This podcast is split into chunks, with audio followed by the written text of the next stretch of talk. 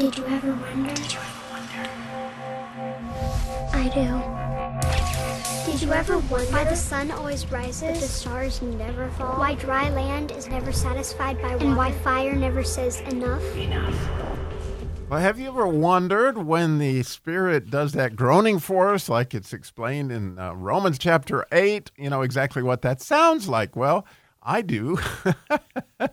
and so to to share a bit of a story. Last night we recorded Maslin Journey, and a dear friend of mine uh, was illustrating, you know, how he doesn't necessarily know how to pray. It's very awkward at times to pray, and I think if we're all honest, we all experience that. Like we don't have the right words, we don't know how to express ourselves, and so he illustrated that both beautifully in the clip from uh, Meet the Parents, where uh, Greg goes to pray the Thanksgiving blessing, and he talks about the smorgasbord and all those kind of things, which you know is just like kind of what God gave me this morning, a smorgasbord. But anyway, um, very cool. Then he went on, you know, he just did a great job of talking about how, and he, he, and he illustrated it so clearly in his story about trying to pray and asking God for the right words to express his soul. And, you know, it's just not easy.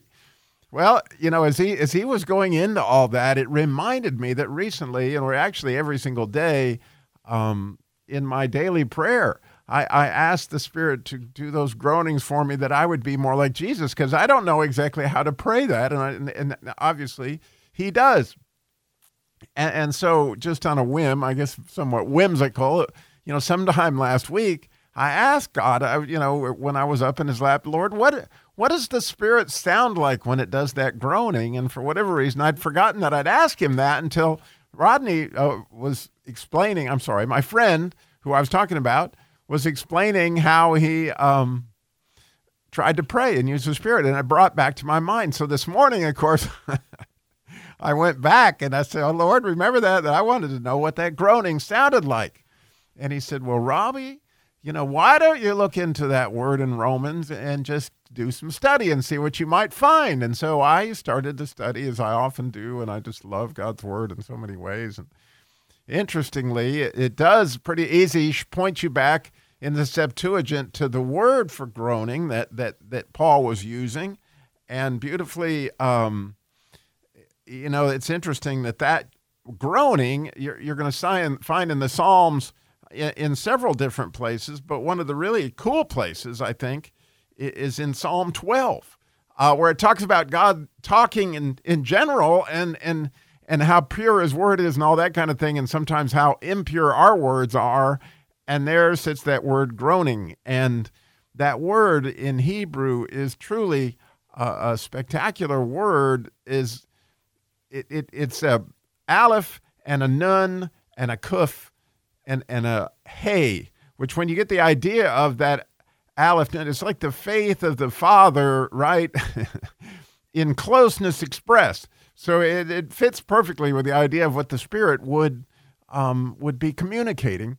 But the other fascinating thing, and I think this is clearly where God had me on this, and the and the reason I'm actually doing this particular podcast, and God wanted me to, was another uh, way that that word is translated, that, that is translated groaning in Hebrew, is also the word ferret. And actually, when you look at that word ferret in Hebrew, and you know, Adam named all the animals with the energy that they were given. And apparently, ferrets have an energy to groan. And so, fascinatingly, I was like, oh, so you're telling me that if I listen to a ferret, I'll get an idea.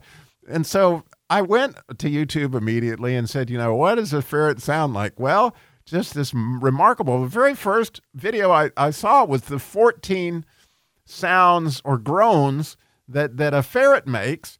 And, and they even describe in the video that there's many, many, many more. And so I am posting the link to the ferret um, at my website for those of you who are curious like me on a whim on what that might actually sound like. But I get the picture as you listen to the ferret and, and you think about the groanings – that ferrets are actually very highly communicative and, and, and through groaning. And interestingly, you know, I get a sense that, that those groans that the spirit is using are completely from our soul somehow. In, in other words, they're truly, um, and when you think about the spirit being breath, and the idea of that breath coming through in a groan is is it's like man, these are deep, deep waters and deep needs that are expressed through groaning and crying and, and those kind of things. Or maybe you can remember at some time.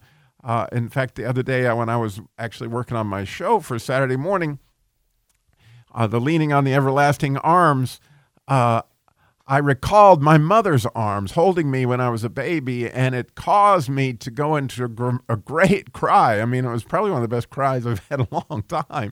And I don't know if you get to that point in crying where you start going, you know. And I was like, oh man, that's it. That's a, that's part of how your soul can actually groan, and and and you can hear it. And so, you know. I, of course, it, it's all stuff to ponder and wonder about. I thought it was just whimsical and wonderful. And so I wanted to share that this morning. Of course, the link to the ferrets would be in my uh, show notes hit there at, at my podcast page. And again, I'm so grateful for your listening and thinking with me about, you know, what does that groaning sound like? Do you ever wonder? Did you ever wonder? I do. I do.